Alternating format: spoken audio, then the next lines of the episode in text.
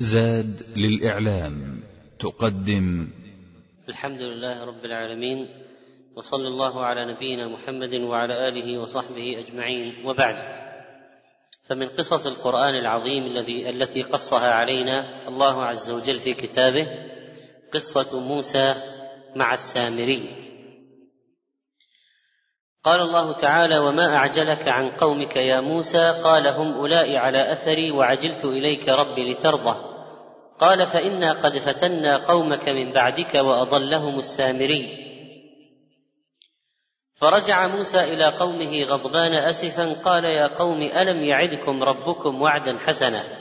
أفطال عليكم العهد أم أردتم أن يحل عليكم غضب من ربكم فأخلفتم موعدي؟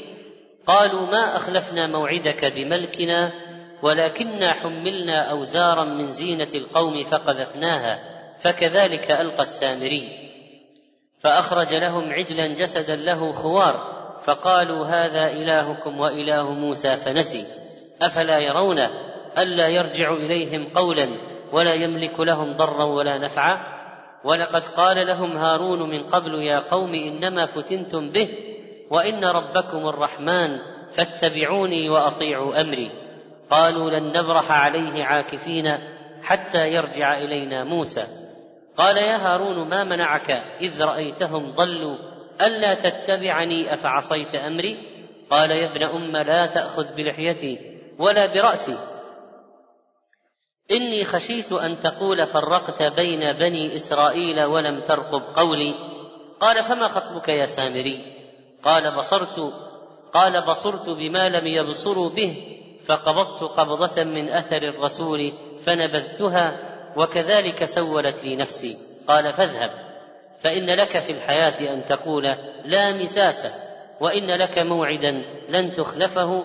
وانظر إلى إلهك الذي ظلت عليه عاكفا لنحرقنه ثم لننزفنه في اليم نسفا. إنما إلهكم الله الذي لا إله إلا هو وسع كل شيء علما. كذلك نقص عليك من أنباء ما قد سبق وقد آتيناك من لدنا ذكرا. كان الله تعالى قد وعد موسى عليه السلام أن يأتيه لينزل عليه التوراة وعده ثلاثين ليلة فأتمها بعشر فلما تم الميقات بادر موسى عليه السلام إلى الحضور للموعد شوقا إلى ربه وحرصا على موعوده ولذلك استعجل موسى قومه وسبقهم لأنه يريد لقاء هذا اللقاء الموعود مع الرب عز وجل وأي لقاء أحب إلى النبي من هذا اللقاء. فالله تعالى قال لموسى وما أعجلك عن قومك يا موسى؟ لماذا قدمت قبلهم وسبقتهم؟ لماذا لم تصبر وتأتي أنت معهم؟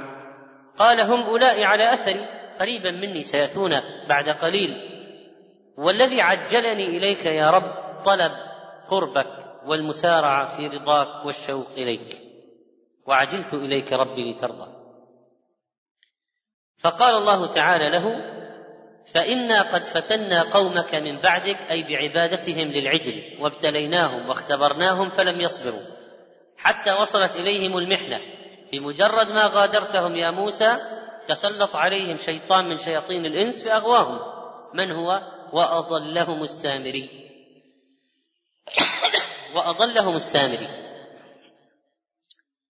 الطبيعة الإسرائيلية طبيعة بني إسرائيل وقد عاشت في الذل الطويل والاستعباد في ظل الفرعونية الوثنية كان لا بد أن يكون لها أثر على شخصياتهم ونفوسهم. لقد أفسد طبيعة القوم ذلك الاستعباد وأضعف استعدادهم لتحمل التكاليف ذلك العيش في ظل الفرعونية الوثنية. ولذلك لم يصبروا على التوحيد لم يفوا بالعهد لموسى لم يثبتوا على الحق. كان في كيانهم النفسي خلخلة. فضلا تابع ما تبقى من هذه المادة على الوجه الثاني.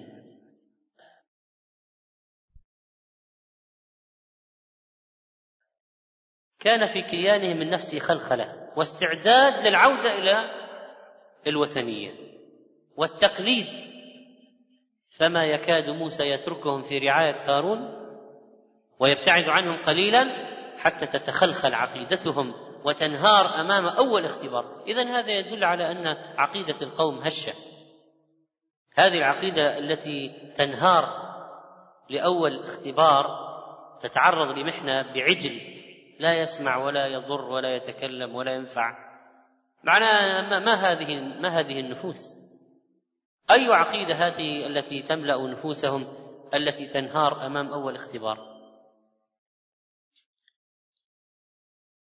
وهم الذين قالوا لموسى أول ما عبروا النهر أول ما عبروا الآن يعني الله نجاهم من فرعون وقومه والجنود يقولون اجعل لنا الها كما لهم آلهة. سبحان الله. ولما راح غاب الآن موسى غاب المربي قليلا عبدوا العجل عبدوا العجل. وكانت اختبارات الله وابتلاءاته متوالية على بني إسرائيل متكررة لإعادة بنائهم وتأهيلهم. من الذي أخبر موسى بأن قومه قد ضلوا؟ الله عز وجل. ماذا فعل هذا السامري؟ أخرج لهم عجلا جسدا. جسد يعني جسد معناه أنه لا حياة فيه ولا روح فيه لكن ما كادوا يرون عجلا من ذهب يخور حتى نسوا ربهم الذي أنقذهم من الذل والهوان والعذاب والاستحياء والقتل الذي كان يمارسه فرعون عليهم وعلى أولادهم ونسائهم. فقال الضلال منهم هذا إلهكم وإله موسى. إذا تجرأوا أيضا هذا العجل هذا هو إله موسى. لكن موسى نسي وضل وما عرف أن يأتي إلى الموعد مع الإله الحقيقي مع العجل فذهب إلى مكان آخر. تفرق بنو إسرائيل فرقا. فقالت فرقة يا سامري ما هذا؟ وأنت أعلم به. قال هذا ربكم. ولكن موسى أضل الطريق. فقالت فرقة لا نكذب بهذا حتى يرجع إلينا موسى فإن كان هذا ربنا لم نكن ضيعنا. الفكرة. قال نحن نبقى الآن نعبد هذا احتياطا يمكن هذا هو الإله. يعني إذا إذا رجع موسى وطلع هو الإله يكون إحنا تركنا عبادته مشكلة. إذا نعبده. إلى هذا المستوى من الجهل وصل هؤلاء القوم لدرجة أنه عندهم احتمال على الأقل عندهم احتمال أن هذا هو الإله. لكن موسى هو أخطأ وضل. أو ربما يكون هذا هو الإله. هذه فرقة. وقالت فرقة هذا من عمل الشيطان وليس بربنا ولا نؤمن به ولا نصدق. وأشرب فرقة في قلوبهم الصدق بما قال السامري في العجل وأعلنوا هذا. اذا فرقة قالوا هذا إلهنا حقا وهذا كلام السامري صحيح. وفرقة قالوا لا يمكن أن يكون هذا إلهنا هؤلاء الموحدين قلة مستضعفة بقيت مع هارون. وفرقة قالوا يمكن يكون هو إلهنا ونعبده احتياطا. إذا جاء موسى قال هو إلهنا يكون إحنا عبدنا. وإذا قال ليس بإلهنا نشوف من هو إلهنا الجديد. وهذه الطبيعة اليهودية العجيبة الموجودة في هؤلاء. طبعا هم انقسموا فرق في هذا الموقف. إلى الآن يوجد في اليهود فرقة عباد العجل. ومن آياتهم أن الواحد منهم يعلق سلسلة فيها عجل. في يهود إلى الآن يعني موجودين في العالم يعلقون تمثال صغير عجل في رقابهم. سلسلة كده. موجودين إلى الآن هذا طائفة عباد العجل موجودين من اليهود. افترقت اليهود على 71 فرقة. هذه واحدة من الفرق. السامرية عباد العجل.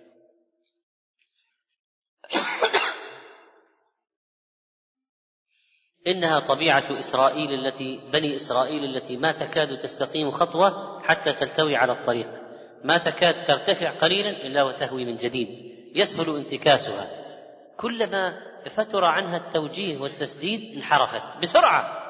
بسرعة! صاغه السامري. كان عندهم ذهب أخذوه من القبط. قيل إن نساءهم استعاروه. نساء بني إسرائيل استعاروه من نساء القبط.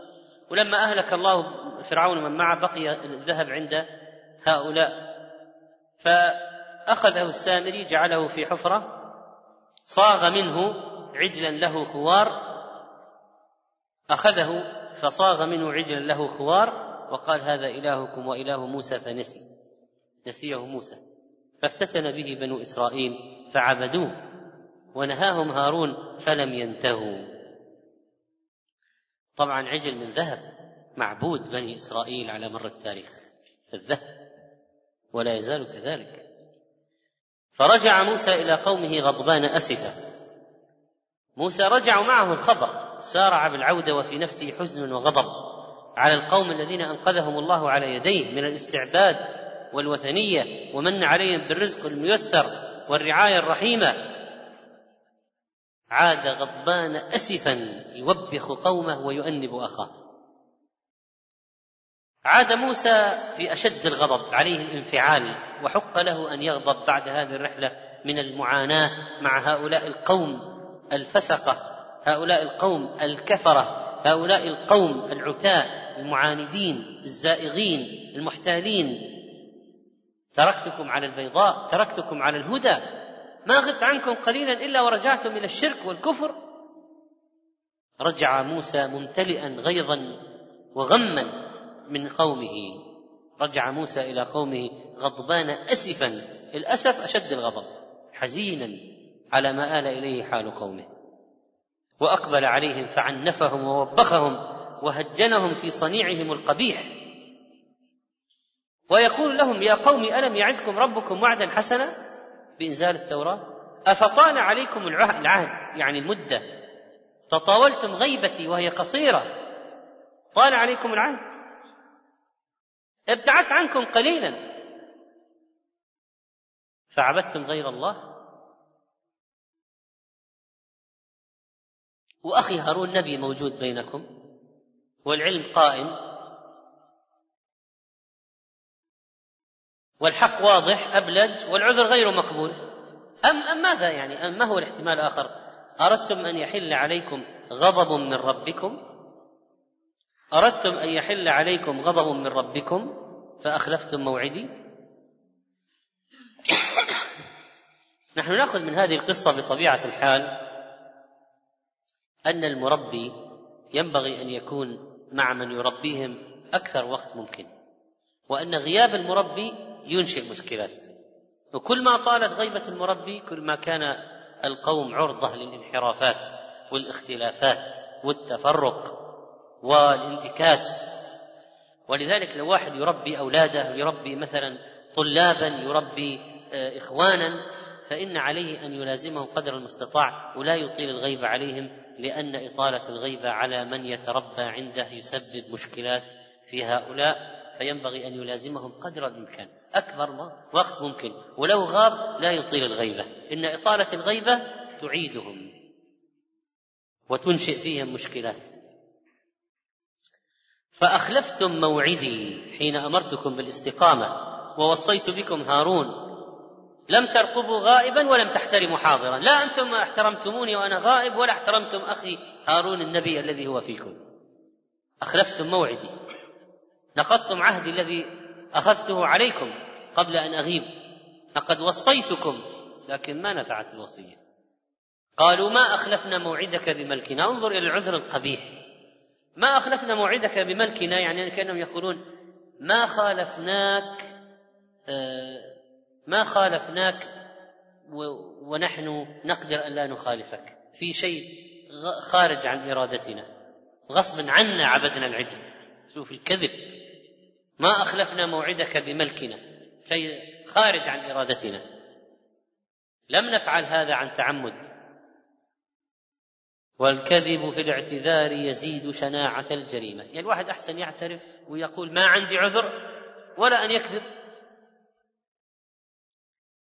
ولكنا حملنا أوزارا من زينة القوم. كان عندنا ذهب للقبط واحترنا ماذا نفعل فيه وتورعنا عن أوزار. يعني هذه أمانات أخذناها من القبط قوم فرعون والآن جئنا بها معنا وما ندري ماذا نفعل بها. فقذفناها جعلناها في حفرة وجمعناها. فكذلك ألقى السامري فأخرج لهم عجلا جسدا له خوار. فقال هذا إلهكم وإله موسى فنسي. يعني تورعنا عن زينة القبط فألقيناها في هذه الحفرة. فجاء السامري وأخذ وصنع منها العجل. سبحان الله تورعوا عن الحقير وفعلوا الأمر الكبير.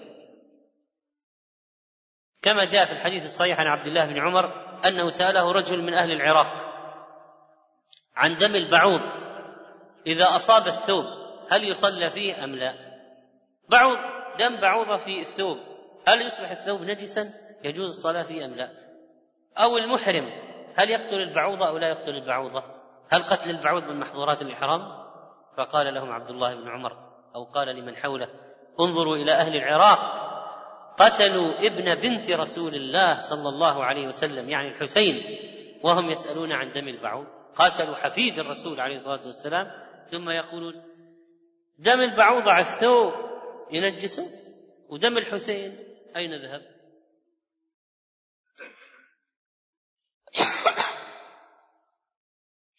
فهذا مثال الذي يتورع عن الأمر الحقير ويقع في الأمر الكبير العظيم. فقذفناها وتخلصنا منها هذه الحلي لأنها حرام فأخذها السامري. تحرجوا من تملك حلي آل فرعون مع أنهم أهل حرب. يعني أصلا الفراعنة فرعون ومن معه أموالهم بالنسبة لبني إسرائيل. يعني الأصل أن أموال الحربيين حلال للمحاربين. تورعوا عنها. وقد أمرهم الله بأخذه وأباحه لهم ثم لم يتحرجوا بجهلهم وقلة عقلهم من عبادة العجل مع الواحد الصمد. كان هارون قد أمر بجمع هذا الذهب في حفرة وأنه آه، يجعل في مكان واحد حتى يأتي موسى ويفتي فيه. يعني سألوا هارون ماذا نفعل بالذهب الذي أخذناه من القبط؟ ما عنده جواب. قال اجمعوا في حفرة حتى يأتي موسى. يفتي فيه. فجاء السامري ولعب هذه اللعبة. وهارون نصحهم ما قصر؟ ولقد قال لهم هارون من قبل يا قوم إنما فتنتم به وإن ربكم الرحمن فاتبعوني وأطيعوا أمري فاتبعوني اتركوا أولئك القوم الذين فتنوا به. قالوا لن نبرح عليه عاكفين حتى يرجع إلينا موسى. إن اتخاذهم العجل ليسوا معذورين فيه أبدا. ولو كان حصلت لهم الشبهة فإن هارون قد بينها لهم ونهاهم عن ذلك وأخبرهم أنها فتنة وأن ربهم الرحمن وليس العجل. قال وإن ربكم الرحمن فاتبعوني وأطيعوا أمري. لكن لا فائدة. قيل إنه قد جعل له السامري فتحة عند أسته وفتحة في فمه فإذا جعله في اتجاه معين دخلت الريح وخرجت فأصدرت صوتا له خوار يشبه الخوار. وهذا اللعب في الفتحات اللي داخل التماثيل ممكن والهواء يدخل يخرج يخرج صوتا وهذا محترف في صناعة التماثيل. عجلا جسدا له خوار يخرج منه مثل الخوار. وفتنوا به فما أصغر عقولهم تبا لتلك العقول.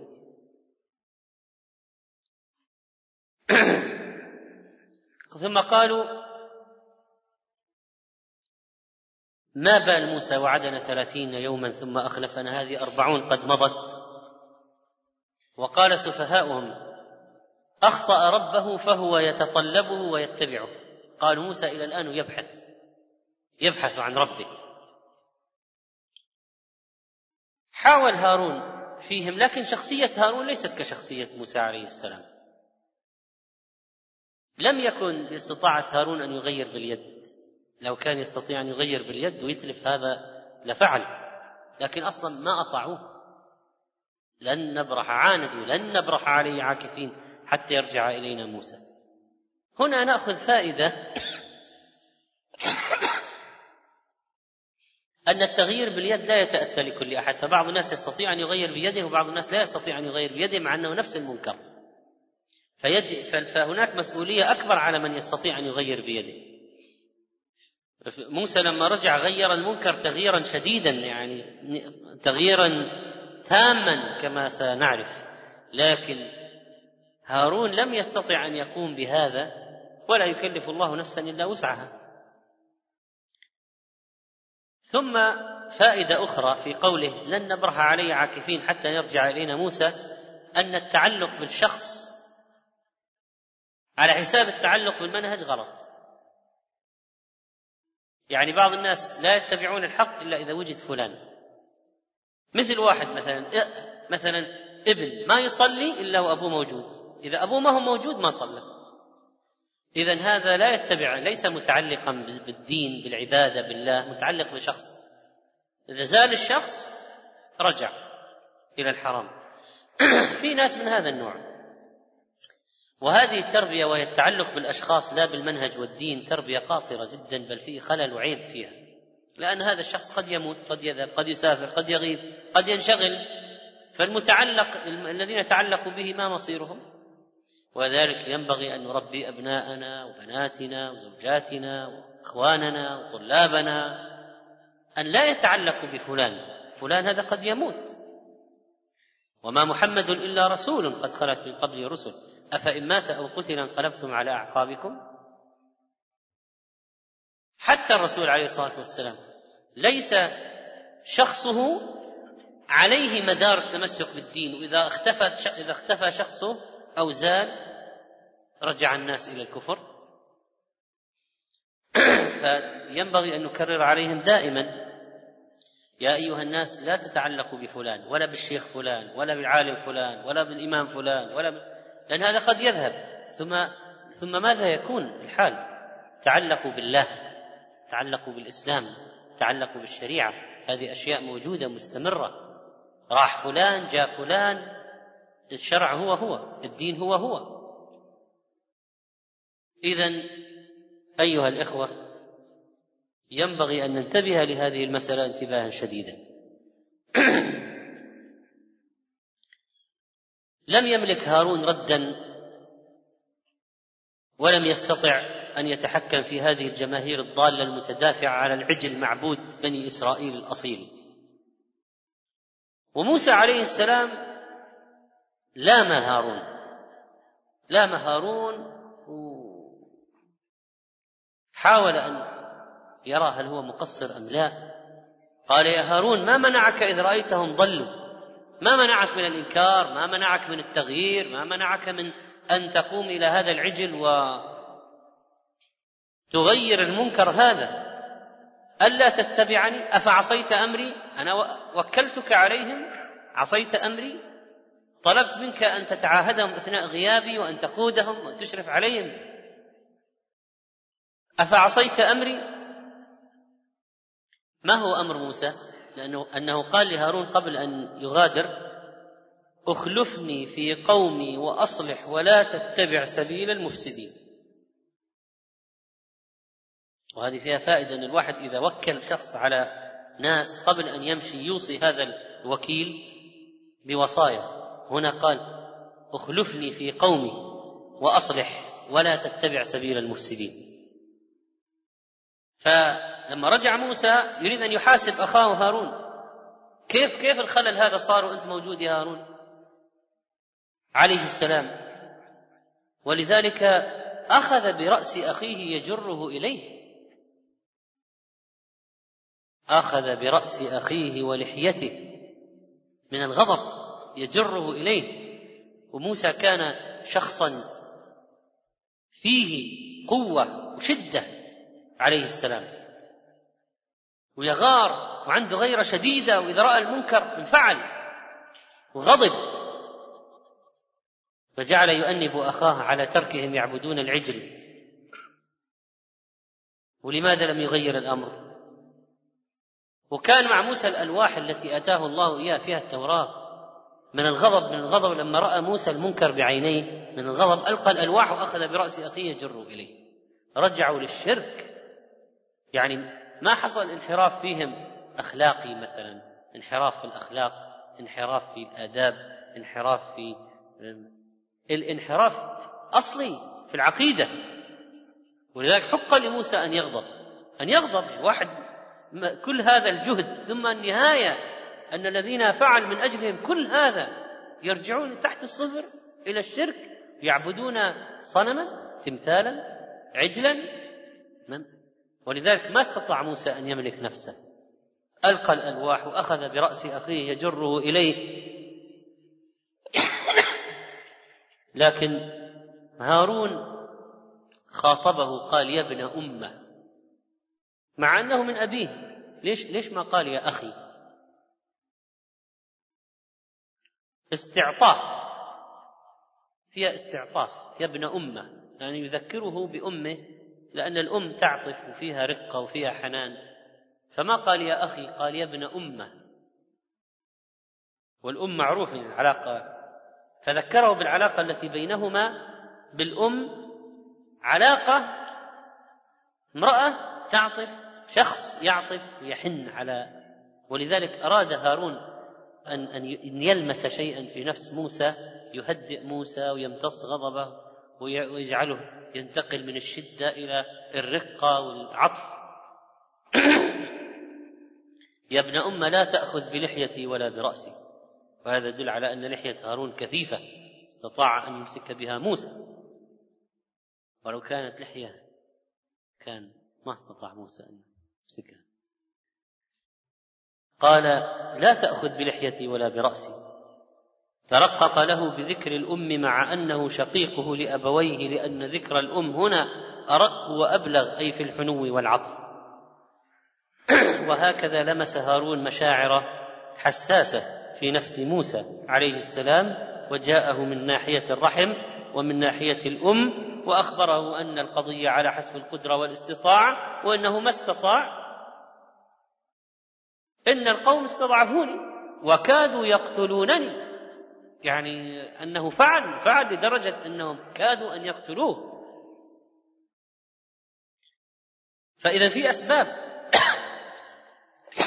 لماذا يا هارون ما قمت عليهم؟ قال إن القوم يا ابن أمة. قال ابن أمة إن القوم استضعفوني. ما أنا لست مثلك في قوة الشخصية. ما ما لا يسمعوا لي ويتابعوني ويطيعوا أمري كما يطيعون أمرك ويتبعوك ويخضعون لك. إن القوم استضعفوني وكادوا يقتلونني ثانيا. أنا وصلت إلى إلى قضية ممكن القتل. فلا تشمت بي الأعداء. الآن يروني أنا ممسوك وأنت تجرني. هذه شماتة يشمتون بي أعدائي يشمتون بي. فلا تشمت بي الأعداء. ولا تجعلني مع القوم الظالمين تحشرني معهم. أنا بريء أنا حاولت لكن ما استطعت. في سبب آخر قال إني خشيت أن تقول فرقت بين بني إسرائيل ولم ترقب قولي.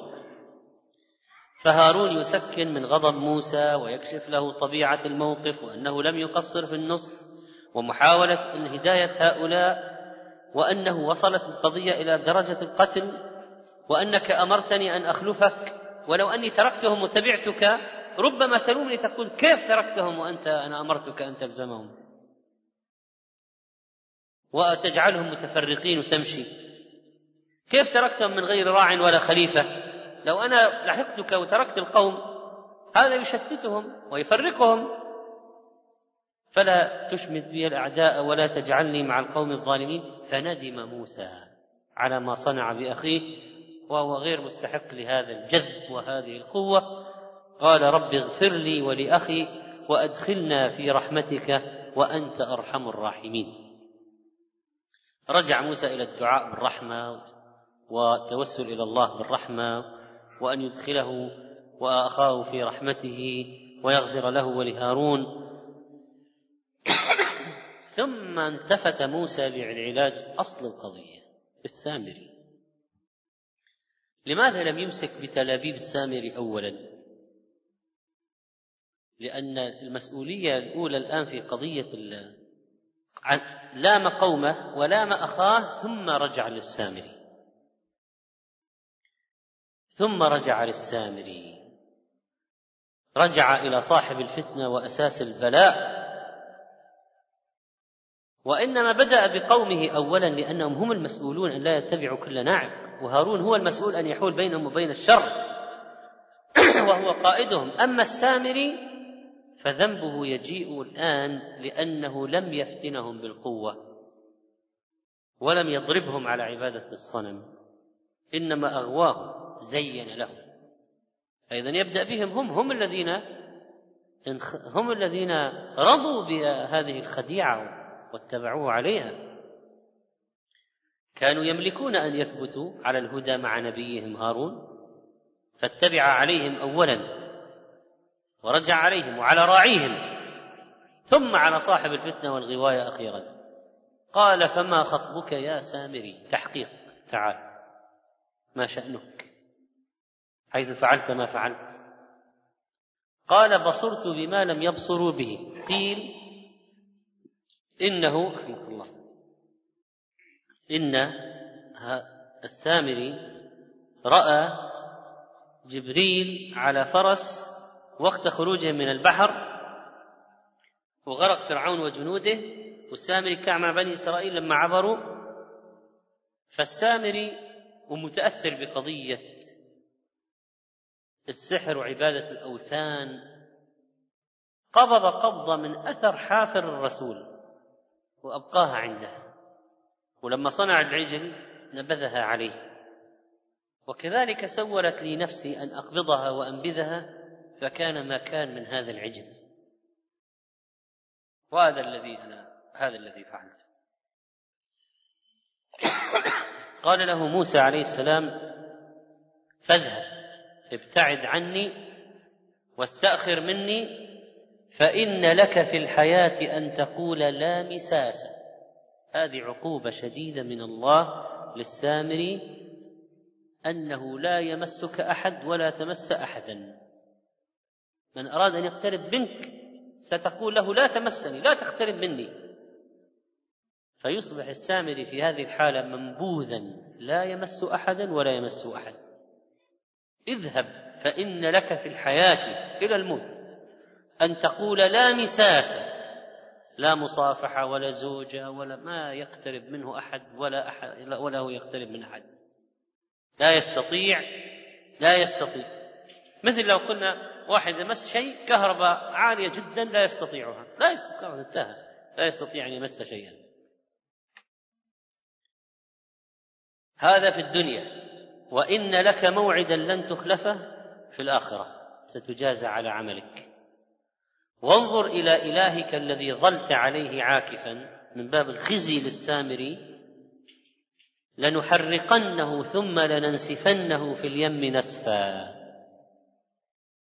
انظر إلى طريقة تغيير المنكر عند موسى عليه السلام. انظر إلى القضاء على المنكر نهائيا. سنأخذ هذا العجل وبالمبارد أليس هو من أليس هو من معدن؟ سنبرده بالمبارد سنبرده بالمبارد ونحوله إلى ذرات وسنأخذ هذه الذرات بعد البرد والحك هذا ونأتي إلى البحر في يوم عاصف وننثره ولا لنحرقنه تحريق وبالمبارد ثم لننسفنه في اليم نسفا. هذا خلاص كيف يجمع الآن؟ راح. تغيير شامل كلي جذري قضاء تام على المنكر.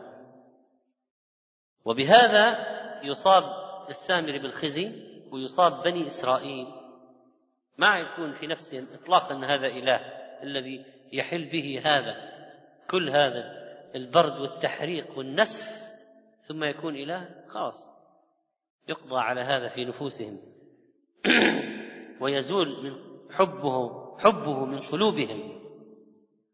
كما زال شخصه زال حبه يزول حبه والتعلق به. كان السامري من قوم يعبدون البقر جيران لبني إسرائيل ولم يكن من بني إسرائيل لكن كان معهم لما آه، طلعوا خرجوا جاوز البحر معهم. وهكذا فعل هذه الفتنة بناء على تأثره بمذهبه الأول. وهذا يبين خطورة أن يكون في الجماعة أو المجموعة من الناس أو الأصحاب أن يكون فيهم واحد عنده خلفيات ملوثة. واحد عنده خلفيات ملوثة. لو واحد عنده خلفيات ملوثة ممكن يعدي الجماعة. الآن هذه بنو إسرائيل خرج معهم واحد السامري هذا من طائفة يعبدون البقر. لكن انظر ماذا فعل بالقوم وهو واحد فمن الخطورة جدا أن يكون في مع الناس أو المجموعة من الناس واحد صاحب خلفيات شركية كفرية مذهب باطل مذهب ضال. ممكن يلوث المجموعة كلها ممكن يلوث المجموعة كلها. أنت ترى الآن لو جبت واحد مثلا عنده انحرافات صوفية أو شركية أو يخالط ناس بعد فترة تجدهم كلهم صاروا في الموالد وفي قصيدة البردة والشرك والتعظيم آه، رفع المشايخ فوق منزلتهم وتعظيم الخلق وقضي دخلنا في تعظيم الأولياء من دون الله. وإذا بهم صاروا شيئا آخر. واحد ملوث يلوث كل المجموعة. فلا بد من الانتباه. التفاحة الفاسدة تجعل الكرتون كله معفن.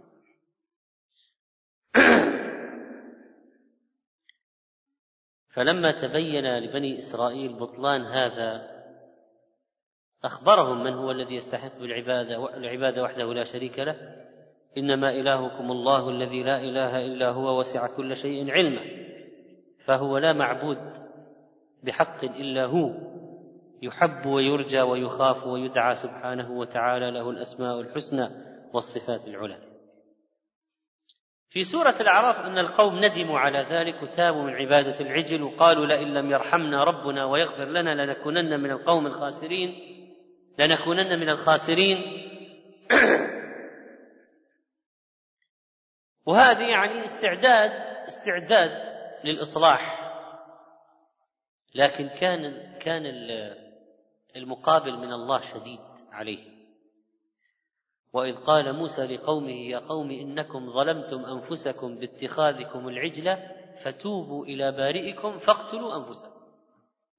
يعني التوبة إذا كنتم صادقين الآن توبة بالقتل. فاقتلوا أنفسكم ذلكم خير لكم عند بارئكم فتاب عليكم إنه هو التواب الرحيم. قال ابن كثير رحمه الله لم يقبل الله توبة عابدي العجل إلا بالقتل. فالله عز وجل ساق إليهم غمامة سحابة أظلمت الدنيا عليهم وكل واحد رفع السيف يخرج من بيته بالسيف. كلهم يخرجون إلى الطرقات. كل واحد رافع السيف يقتل أي واحد يواجهه. فيقال إنه قتل منهم سبعين ألفا. وهنا تبين رحمة الله بهذه الأمة أن جعل التوبة فيهم ولو كان واحد أشرك وكفر ليست القتل. إذا تاب تاب الله عليه مهما كان جرمه. فالحمد لله على هذه النعم والحمد لله أنه جعلنا في هذه الأمة. هذه نعمة عظيمة من الله عز وجل.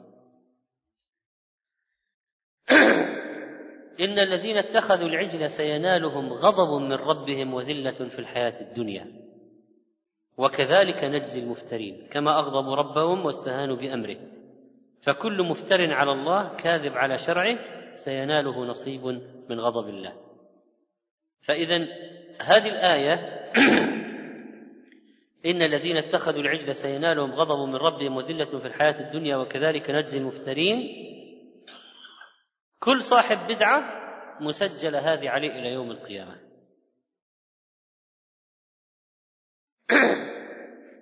لقد كانت تلك القصة من القصص التي قصها الله علينا.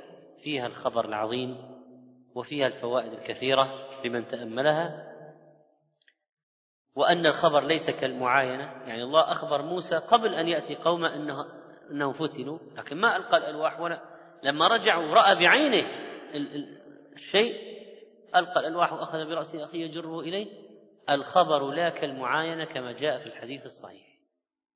يعني أنت ممكن يقال لك مثلا في جريمة بشعة حصلت في كذا كذا كذا وصف. والمخبر ثقة وصادق لكن ما تكون مشاعرك في سماع الخبر مثل لما تذهب وتشوف بعينك. تكون مشاعرك غير انفعالك غير. ليس الخبر كالمعاينة. والله تعالى أعلم وصلى الله على نبينا محمد. يقول السؤال بلغ النصاب الذهب وحال عليه الحول لامرأة غير عاملة كيف تخرج زكاته؟ هل تبيع بعضه؟ ويخرج زوجها ويخرج زوجها عن الباقي. لا بأس. تبيع منه لتخرج الزكاة أو زوجها يخرج بالنيابة عنها وهي المكلفة بالإخراج أصلا يعني. فقناعة الزوج الفقهية لا تؤثر هنا في الموضوع لأن هي صاحبة الذهب. لم تخرج زكاة الذهب أخذا برأي بعض العلماء في السابق. آه إذا ليس عليها فيما مضى شيء لأن الخلاف في قضية الذهب قوي ولأن من قلد عالما يظن هكذا يعني يظن أنه هذا قوله هو الأرجح فإنه معذور. إذا كان هو يعتقد أن هذا هو الأعلم خلاص. إذا تبين له بعد ذلك أن الرأي الآخر أقوى فهو معذور بما تقدم. هو ما تابع العالم لأنها فتوى أسهل وأرخص لا هي لأنه يعني ظن أن هذا هو الأرجح وأن فلان هذا فتواه هي مقدمة هو أعلم مثلا ثم لو تبين بعد ذلك غير هذا يعمل بالقول الجديد من وقت ما علم من وقت ما علم. يقول من وافق تأمين تأمين الملك غفر له هل هل من ذنب على من أطال صوته بالتأمين لموافقة قول لموافقة الملك؟ طيب من وافق تأمينه تأمين الملائكة؟ آه، لا يعني ذلك أنك يعني لو طولت آمين يعني دقيقة كاملة لأجل أنك ستصيب. لأن الموافقة في بداية التأمين وفي نهاية التأمين في بداية الأمر بداية التأمين لو طولت لا يشترط أن تصيبها أن تصيب بداية التأمين. ممكن تصيب جزءا منه. ولذلك قال من وافق تأمينه تأمين الملائكة. وافق تأمينه تأمين الملائكة. ومتى تؤمن الملائكة؟ إذا قال الإمام آمين قالت الملائكة آمين. واللي وافق تأمين تأمين الملائكة غفر له ما تقدم من ذنبه. وهذا يدل على أن الله كريم ممكن يعطي على العمل اليسير الأجر العظيم. من فاتته صلاة قيام بعد منتصف الليل يصليها في الصباح مثنى مثنى بدون وتر. من أوجه الزكاة المؤلفة قلوبهم هل نعطي أحد النصارى آه، رجاء إسلامه لا يعطى أي كافر. من مؤلفة قلوبهم الناس الكفار الذين لو أعطوا أسلموا. وأسلم بإسلامهم خلق كرؤساء القبائل والعشائر والكبراء. ناس لهم منزلة بين الكفار. مو أي كافر يعطى. يعطى أصحاب المنزلة بين الكفار. شخص توفاه الله في بلد يعمل بها غير بلده هل أفضل شحنه إلى بلده؟ يعني نقله. لكن الأفضل أن لا ينقل الأفضل أن يدفن في المكان الذي مات فيه. ولو أوصى هذه هي السنة يدفن في المكان الذي مات فيه. أحواض البناء الوضوء الآن داخل دورات المياه متى ماذا يقول الإنسان إذا خرج من الخلاء؟ حيث أن الآن يعني دورات المياه لها أبواب مستقلة. إذا كانت أماكن الوضوء منعزلة عن أماكن المراحيض يعني جهة غير الجهة هذه إذا يمكن الإنسان أن يبسمل في أول الوضوء أو أن يسمي في أول الوضوء.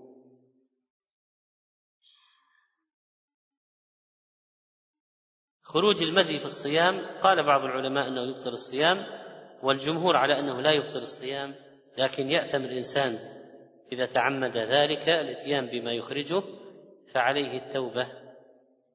امرأة تغتسل في ليله اليوم السادس وأحيانا في اليوم السادس. وإذا رأت الجفاف في بداية اليوم الخامس صامت واغتسلت بعد الشروق وفي المساء نزلت كدرة أو صفرة. إذا كانت تعرف طهرها بالجفاف وليس بالقصة البيضاء فإنها إذا جفت تماما اغتسلت وصلت وصامت. ونزول الكدرة والصفرة بعد ذلك لا يضر ما دام الطهر قد حصل وعرف ووقع فإنه لا يضر بعد ذلك وجود كدرة أو صفرة نرجو التنبيه بعض المسلمات في الوقوع في أعراض بعض حيث أن امرأة قذفت نساء أهل البلد بأكملها. طيب هذه مصيبة طبعا. إذا كان قذف واحد ثمانين جلدة كيف لو قذفت ملايين النساء؟ فلو جاءت وقالت نساء البلد الفلاني كلهن زانيات كم إثم عليها؟ كم؟ إذا كان الواحد القذف امرأة واحدة ثمانين جلدة ولا تقبل لهم شهادة أبدا أولئك عند الله هم الكاذبون. كيف لو قذف نساء البلد كلها؟ شغلة قضية خطيرة جدا جدا. أصلا كيف يصل تصل إليهن لطلب المسامحة؟ أصلا يعني. هذه كارثة.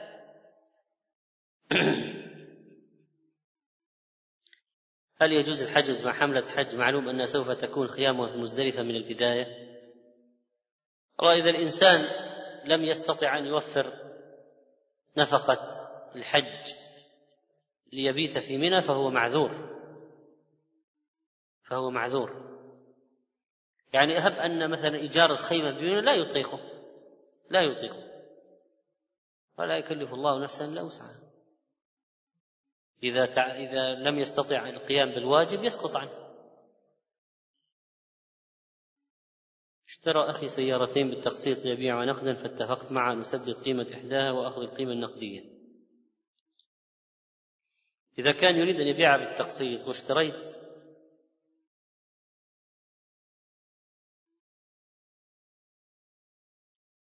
فهل اشتريت منه أم لا؟ فلو اشتريت منه أنت تسديد القيمة بحسب ما تتفقان عليه. المهم أن القيمة تثبت وتعين عند العقد. أما إذا قلت فإنه يبيعها بالتقسيط وأنت تعطيه نقدا ويحول الشخص الذي باعه عليك ليسدد لك أنت بزيادة فهذا شراء دين بأقل منه فيكون فيه ربا فضل وربا نسيئة. ربا فضل لأن فيه زيادة وربا نسيئة لأنك تعطيه مبلغ الآن وتأخذ ذاك فيما بعد. وبيع المال بالمال لا يجوز متفاضلا. لا يجوز.